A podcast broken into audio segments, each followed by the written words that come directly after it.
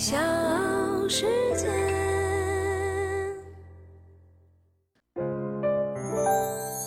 大咖故事，故事舅舅，越说越有。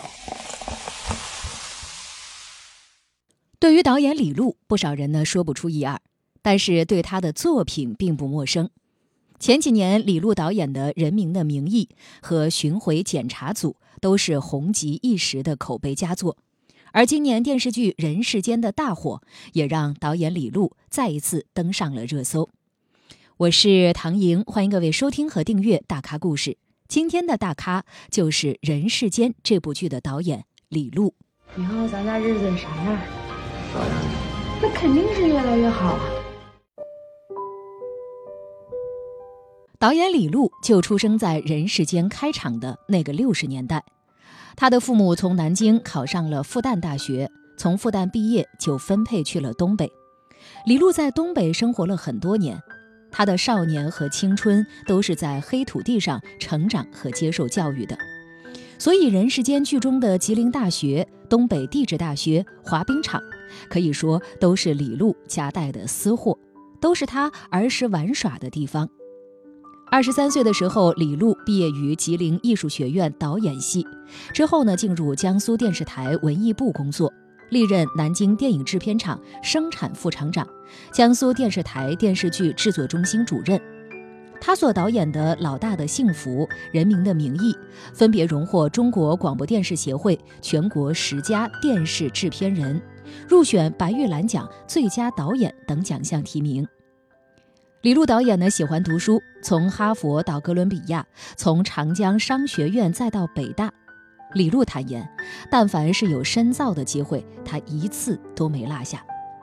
从《人民的名义》到《巡回检查组》，再到如今豆瓣七万多人打出了八点一综合评分的口碑大剧《人世间》，李路坦诚是有一种使命在推动着他。《人世间》这部戏，戏里跨越了五十年。戏外呢，拍了一百七十六天，每天三四个小时的睡眠，让李路瘦了二十多斤，身体透支，拍完就像大病了一场。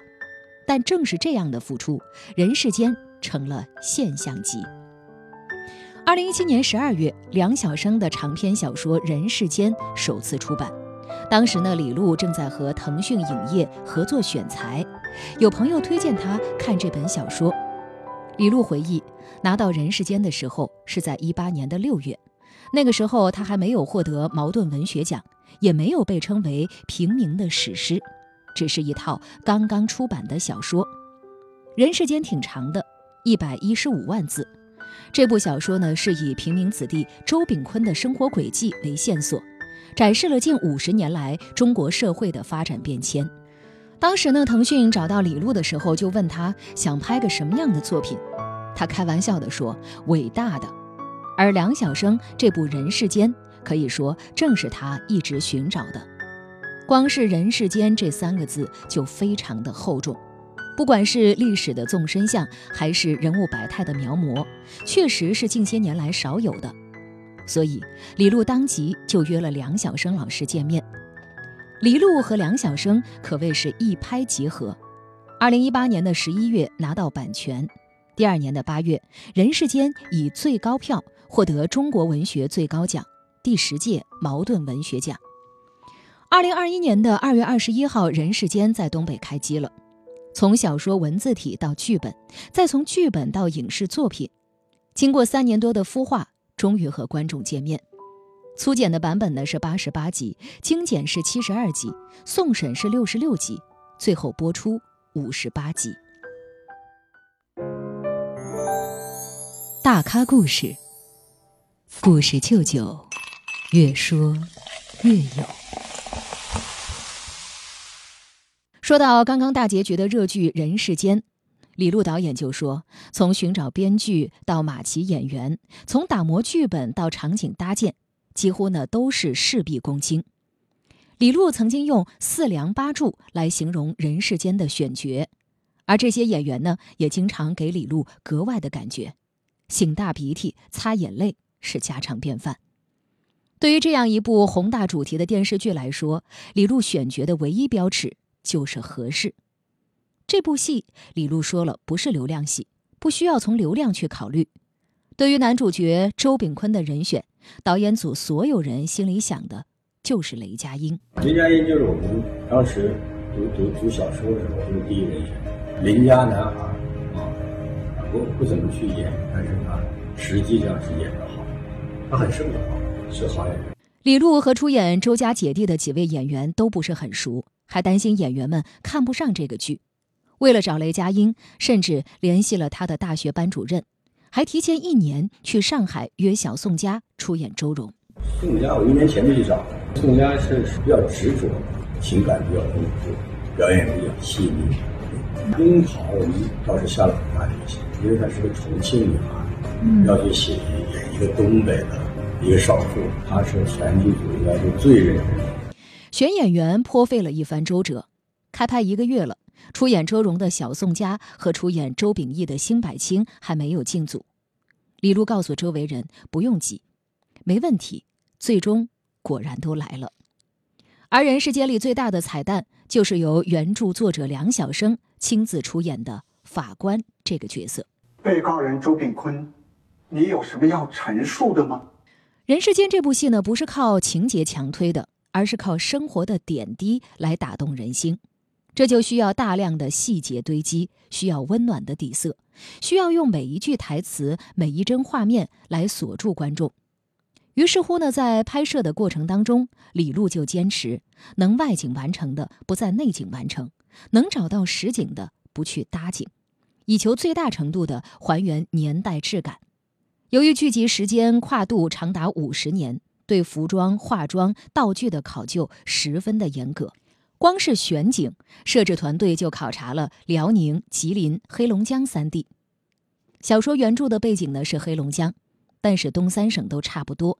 最后呈现在电视剧中的虚化了背景，没有说在哪个省，连建设兵团等都背景虚化了。在和小说的作者梁晓声商议之后，李璐呢把拍摄地放在了长春。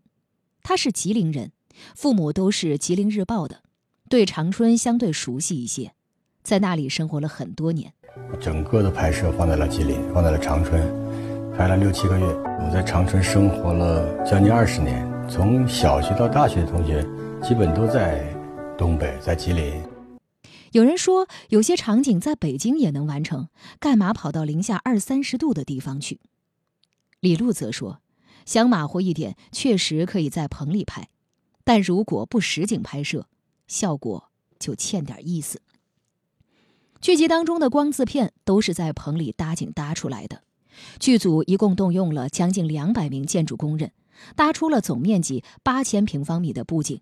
这次我们搭了三万多平方的棚景，光仓库一万多平方，灯线七万多多米，光灯用了几十辆这个集装大型集装箱运到东北去。李路自嘲。是个劳碌命，他说，好几个圈里的朋友也劝他，如果通融一点，拍摄难度没那么高，大家的压力都会小一些。像他这样要求，无论是拍摄、通过、播出，比商业剧的压力成倍的增长。李璐的高要求也收获了极好的口碑。剧集播出之后，小到诸如上个世纪七十年代炕头一卷棉被这样的道具。大到反映大三线建设、改革开放、国企改革、香港回归、北京申奥成功等重大历史事件的视觉致敬，他都力求真实，让经过那个年代的观众赞不绝口。的确，真实才能够触动人的精神和心灵。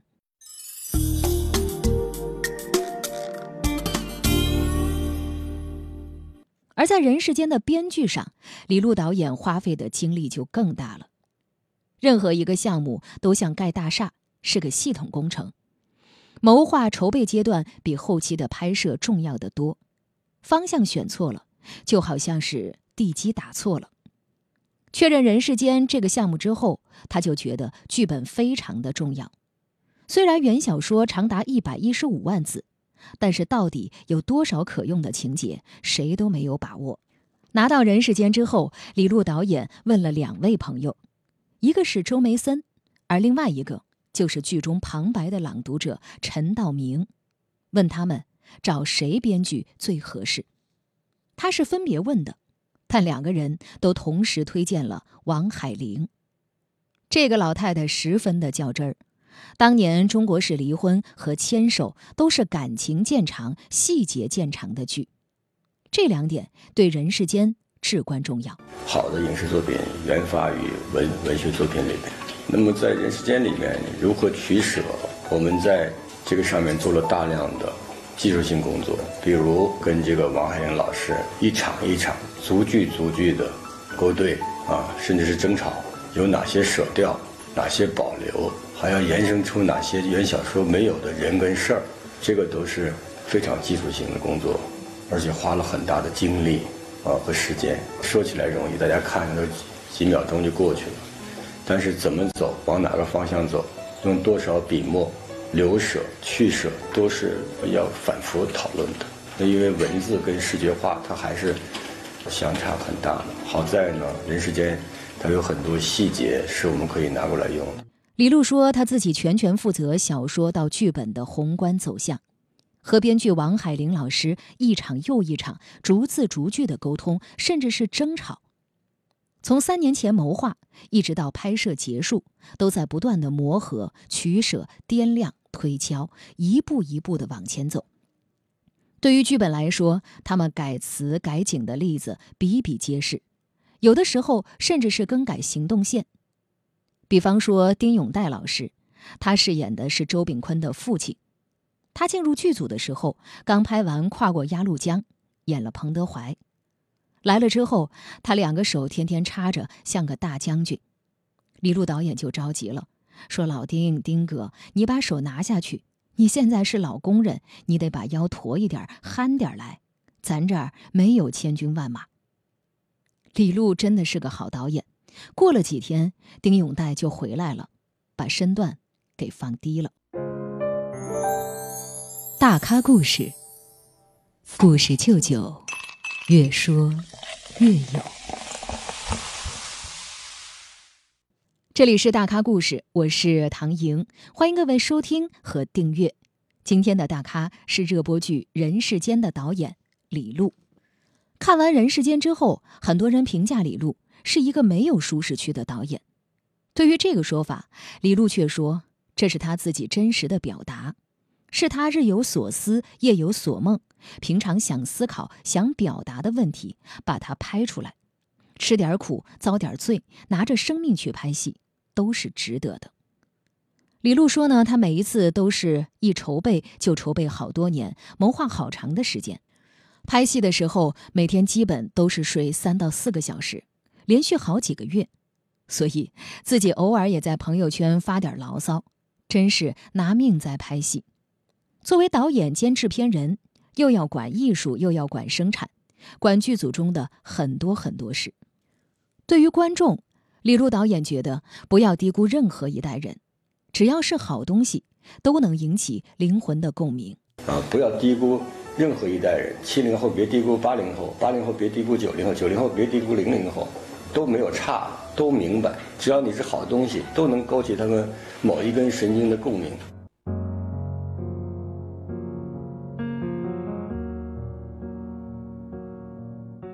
对李璐导演来说，每一个作品都像是十月怀胎，都带着他刻骨铭心的爱，其对这类题材的热爱。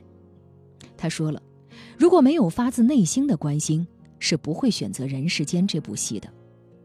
人情冷暖、友情、爱情、亲情，那个时代最闪光的，就是情义无价。在这部戏当中，最能引发观众共鸣的，就是周炳坤，代表着那个年代。那些人，或者说依然代表着今时今日中国人数最多、最普遍的一部分人。这一群人，可能包括你，也包括我，也包括他。总之，星河滚烫，你是人间理想；皓月清凉，你是人间曙光。